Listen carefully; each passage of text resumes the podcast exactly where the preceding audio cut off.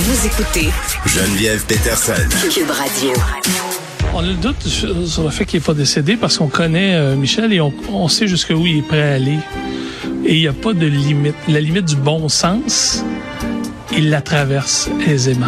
Quel genre de vie il faut avoir vécu pour que les gens croient pas à ta mort? Dans le balado Tombé, je tente de décortiquer les aspects humains et sociaux de cette histoire-là qui touchent notre rapport au pouvoir, les milieux de travail toxiques, le mouvement MeToo, la manipulation et la santé mentale. La belle voix que vous entendez, c'est celle d'India Desjardins. Son balado tombé est disponible à compter d'aujourd'hui sur la plateforme audio. India est là, salut.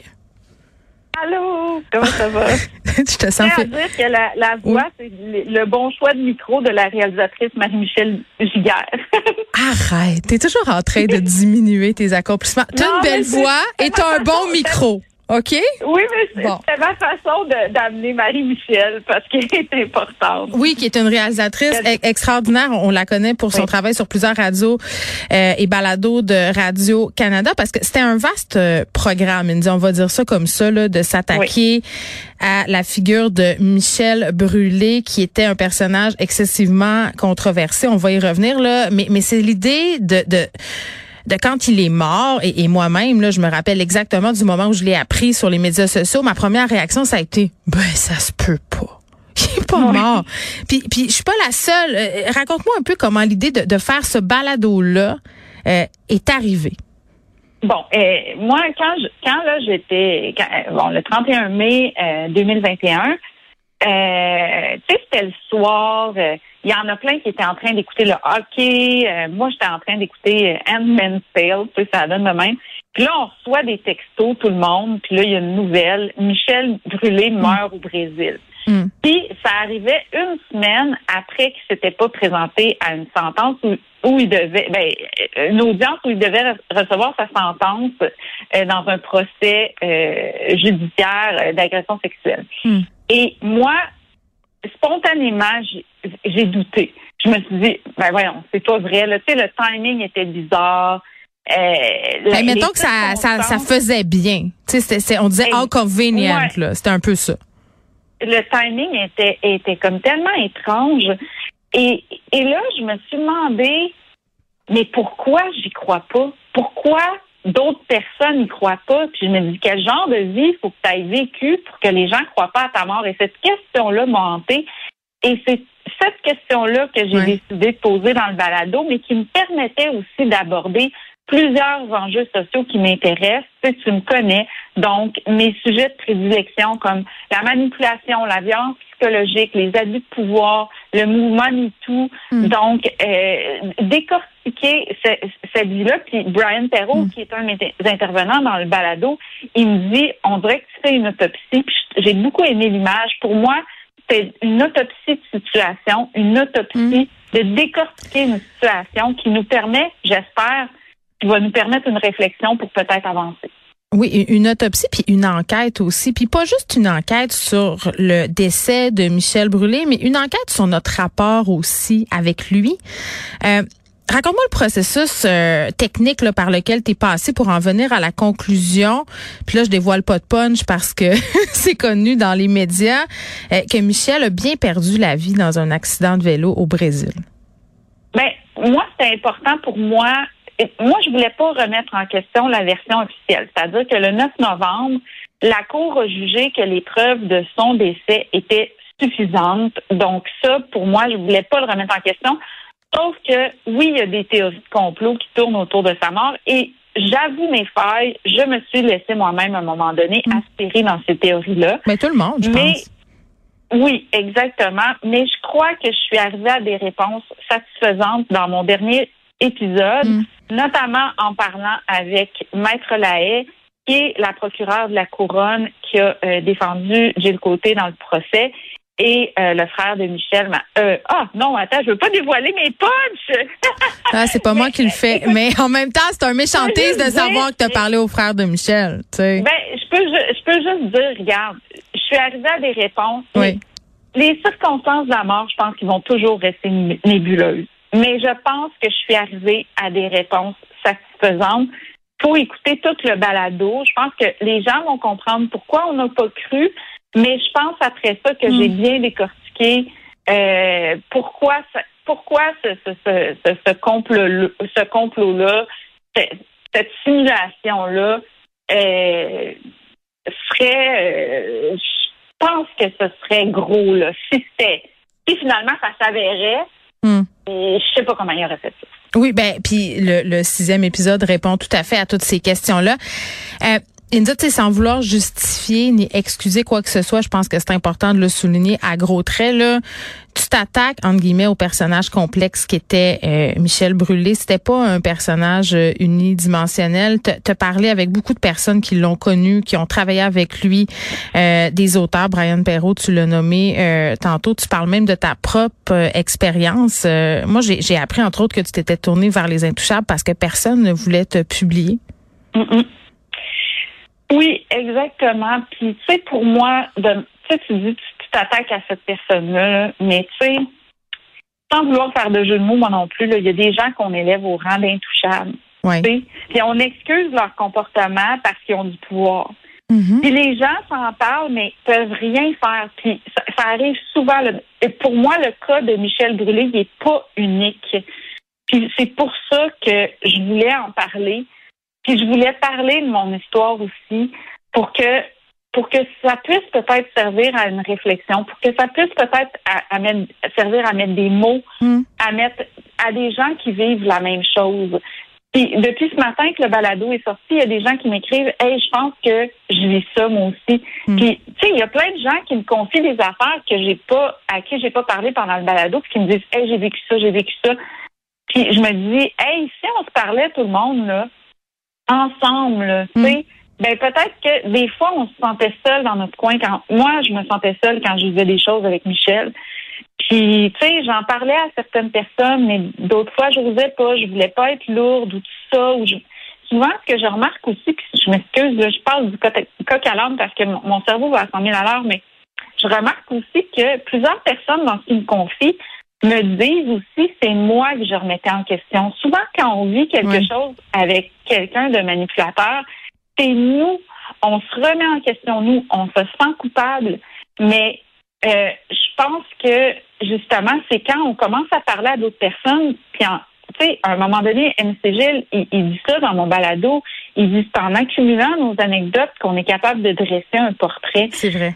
Puis je pense que que je voudrais que le plus que les gens retiennent, c'est que, un, cette situation-là est pas unique, et deux, que hmm. si on se parle entre nous, hey, je vis ça, toi tu vis ça, Peut-être que des fois, ça peut révéler des choses. Mais, mais c'est intéressant ce que tu dis parce que tu as mené des entrevues avec une psy euh, qui, qui enseigne, euh, bon, je pense que c'est Jessica Riel, euh, son nom. Elle est chercheuse oui. spécialisée dans, dans les milieux de travail toxiques. je pense que bien des gens, tu le disais, qui, qui vont se reconnaître. Puis en même temps, India, j'avais envie, ben non pas de te lancer des fleurs, mais moi, il y a quelque chose qui m'a beaucoup touchée. Puis je trouve que c'est une qualité qui est rare chez beaucoup de monde, c'est d'être capable de dire, moi, je, je vois le lait dans une personne, je suis capable de dire que cette personne-là était épouvantablement toxique, qu'elle a eu des comportements euh, criminels. En fait, là, il a été reconnu coupable d'agression sexuelle envers Jill Côté. Puis en même temps, d'être capable de dire que ta relation avec lui, avec Michel Brûlé, elle n'a pas été seulement que laide. C'est comme si c'était un homme capable du plus laid puis du plus beau, du moins à une certaine époque de sa vie. Puis tu dis même que sans lui, tu n'aurais pas eu la carrière que tu as eue peut-être. Tu es capable de... J'ai trouvé ça, euh, écoute, très humble de ta part. Pour vrai, là? Pense que c'est important que on arrête de voir les choses de façon très binaire. On voudrait que nos abuseurs ce soient juste des méchants et que nos victimes ce soient juste des anges, alors que tout est gris. Puis que, tu sais, quand Suzanne Coupal me dit dans le balado, on juge pas une personne, on juge la cause. Il faut apprendre à laisser la personne de côté puis regarder la cause, ce qui a été, ce qui ce qui ce qui a été la cause. Et puis, là, on, fait affaire avec quelqu'un de manipulateur, bien souvent, on s'est attaché à lui pour ses beaux côtés. Euh, c'est pas comme si les gens étaient des cons, puis là, commençaient à, travailler ou même à être mm. en relation de couple ou tout ça avec des gens qui voient seulement leur mm. mauvais côté. Oui, puis c'est facile à dire après coup. Tu sais, je trouve que euh, on entend aussi Maker Guerrier beaucoup dans le balado là, qui a travaillé quand même pour euh, Michel à une certaine époque, puis qui dit rétrospectivement, je me dis j'aurais dû faire quelque chose quand je voyais des affaires comme des jokes plates puis tout ça, mais sur le coup, c'est ton boss, t'es payé pour faire ça, euh, puis c'est facile comme t'es jeune, il y a comme toutes sortes d'affaires qui font en sorte qu'on qu'on qu'on reste un peu tous un peu tétanisés sur nos chaises, mettons. Oui, puis quand on vit des affaires, là, souvent, là, tu vis l'affaire, puis c'est comme trois heures plus tard que chez vous, tu, tu trouves ta réponse, ben j'aurais dû dire ça ou c'était pas correct. Ben oui, ça n'a pas de bon sens, puis tout ça, puis c'est vraiment dur de dire, OK, ça, c'est un mauvais comportement. On est tout le temps en train de se dire, ben, il me faisait une blague, mm. tu tu sais, à part des choses, tu sais, même toi, dans ce que tu as raconté, puis qu'on entend dans le balado, je suis sûre qu'il y a t'as vécu ça, puis t'étais pas sûr. OK, ben regarde, j'explique. J'explique pour les gens euh, peut-être qui savent pas de quoi on parle. Au début de l'épisode 5, on entend un extrait où je raconte à mon micro ici à Cube une agression dont j'ai fait l'objet de la part de Michel Brûlé. C'était dans le cadre d'un salon du livre. Là. En gros, euh, il me dit des affaires épouvantables. Ça n'a pas duré très, très longtemps. Il m'a touché un sein. Euh, il me l'a pas pogné à pleine main, là, mais puis il y avait des témoins. Et je, dénonçais un peu le fait que tout le monde semblait savoir que ce gars-là était problématique, mais personne faisait rien. Euh, puis je disais, y a-tu un omerta dans, dans le milieu littéraire? Je disais même qu'il y en avait une. Oui, ben c'est ça. Toi, tu t'es demandé s'il y avait effectivement une omerta dans le milieu littéraire. C'est quoi la réponse? T'arrives-tu ben, à quelque chose? ben, c'est que ta question, je la trouvais légitime. Puis c'est une question qui se pose dans plusieurs milieux. C'est vrai. Et euh, j'ai j'ai mis d'ailleurs des extraits, euh, ben, Michel a mis des extraits de, médias où on voit que c'est une question qui arrive dans tous les milieux, que ce soit le cinéma, le mm-hmm. sport, l'université, tout ça.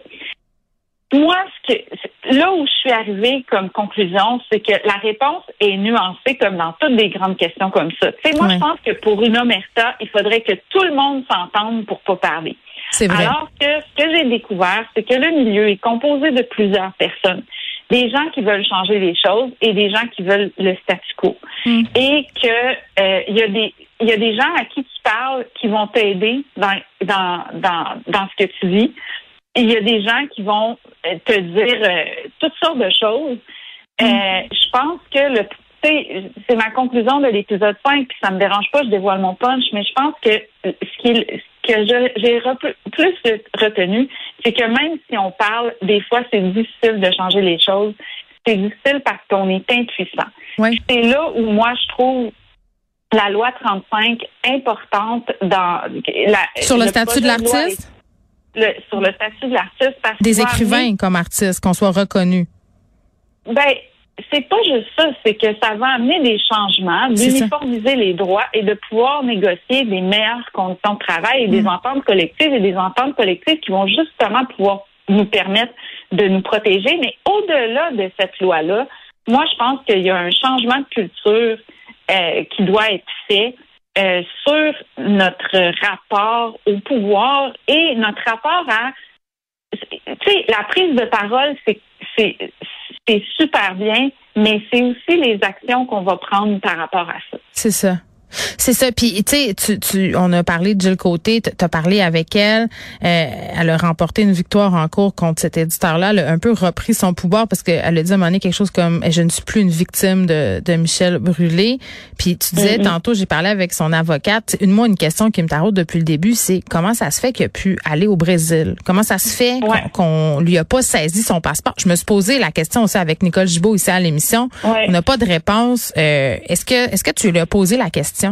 Oui, Maître Lahaye répond à ça, à cette question-là dans l'épisode 10 et je vais vous laisser le plaisir ben de le découvrir. Mais là, tu parles de Jill. Oui. Euh, Jill, tu parles de Jill. Hein. Moi, là, je pense que ce qui est important, puis la chose que j'ai le plus, qui m'a le, qui, m'a le plus fait du bien dans toute ma recherche mm. pour le balado, c'est que en 2017, des femmes ont parlé. Et au péril de, de quand tu fais une dénonciation, là, ben, subis des contre-coups de ça. Que, que ton cas soit amené en justice ou non. Il y a des contre-coups à la dénonciation. Puis là, on est en 2022, puis je sais que beaucoup de gens, par rapport au mouvement et tout, pensent qu'il n'y a pas eu d'avancement, sont épuisés, euh, tout ça. Puis je pense que c'est important de souligner que toutes ces femmes-là qui ont parlé, ça a amené quelque chose dans la société. Mm. Puis je l'ai constaté dans ma recherche. Il y a eu des avancements. Il y a eu des, des plein d'organismes qui se sont formés il y a eu euh, une, plus de formations disponibles dans le milieu de la justice. Et ça, je l'apprends avec Maître Lahaye. Il y a une ligne sans frais au DPCP où est-ce que tu peux appeler maintenant depuis le MeToo euh, pour demander si euh, si tu as une cause. Et puis, l'important, au, moins, c'est d'être entendu. Donc, peut-être que ta cause, elle sera pas, elle pourra pas se rendre en cours, mais au moins, peut être entendu dans, dans ce hmm. que tu as vécu. Et, et je pense que c'est important de souligner qu'il y a eu des avancées, puis que même si leurs cas se sont pas toujours rendus devant les tribunaux, hmm. mais c'est une victoire qu'il y a eu des avancées. Puis moi, je, je trouve que toutes ces femmes-là sont des super héroïnes. C'est vrai. Donc, il n'y a plus aucun doute dans ton esprit, India, il est mort, Michel Brûlé? je pense que j'arrive à des réponses satisfaisantes. Ah, t'es pas, t'es une bonne politicienne. OK. Non, mais je pense que j'arrive à des réponses satisfaisantes c'est sûr que je me suis laissée aspirer un peu par les théories du complot. Mais ben, la vie, les euh, complots faisaient partie de, la vie de Michel. Moi, j'ai vraiment envie de, de, dire aux gens, India, parce que tu disais tantôt, ah, je veux pas dévoiler mes punchs, mais c'est bien plus que des punchs, ton balado. Pour vrai, c'est une réflexion ah, plus large sur, oui, la, la, question de Michel Brûlé, puis ce qui s'est passé, puis comment ça se fait qu'on a pensé qu'il était pas mort. Puis pour vrai, écoutez-les, les épisodes, là, c'est un suspense, puis c'est le fun pour ça. Mm-hmm. Mais moi, j'ai mis la réflexion globale que ça apportait. Pourquoi on endure ces affaires-là? Pourquoi on se parle pas plus? La peur de dénoncer. Puis, c'est vrai que quand j'ai dit omerta à la radio, c'était un mot très, très fort, mais tu sais ce que c'est quand tu fais de la radio en direct. Des fois, tu utilises des formules, tu y penses après. Non, mais en même temps, non, mais c'est le fun de réfléchir parce que c'est vrai qu'il y a beaucoup d'impuissance, beaucoup de peur, puis tu peux pas en vouloir aux gens parce qu'ils ont eu peur puis qu'ils se sentaient impuissants. Donc, moi, c'est ma réflexion. Puis je pense que cette peur-là, les gens, quand c'est dans des milieux de travail, tu as beaucoup à perdre quand tu dénonces, ben quand tu parles. Tu sais, moi, si, c'est sûr que moi, j'aurais pu parler en 2013, mais les conséquences auraient été terribles. Lui, sa rétorque aurait été euh, très violente à ça. mon Tu voulais pas vivre ça, puis c'était correct. C'est ça, puis je pense que tu sais, il y a quelque chose là, tu sais, il y a quelque chose, mais je pense que maintenant, depuis MeToo, euh, je pense qu'il y a des, il y a plus d'organismes en place où tu peux aller parler dans un safe space. Puis, puis on les connaît pas tous ces organismes-là. Euh, mais je pense que ça vaut la peine d'essayer de s'informer, d'essayer de trouver ces ressources-là où est-ce qu'on peut parler. Je pense que si jamais justement, l'UNEC en ce moment n'a pas les pouvoirs pour protéger les auteurs comme l'UDA ou la SARTEC hmm. ça. Ben ça, ça, va sans doute passer euh, par le projet de loi 35 si jamais euh, ça va de l'avant. Mais je dis, je dis aux gens euh, d'écouter ce balado-là, c'est très intéressant. Ça s'appelle Tomber. ça porte sur la mort de Michel Brûlé, mais pas que. C'est disponible sur la plateforme audio. Merci, India. Ah, merci. Bon après-midi. c'est comme une amie. ben, mais c'est correct, on est des amis. on va pas s'en cacher. Bye bye.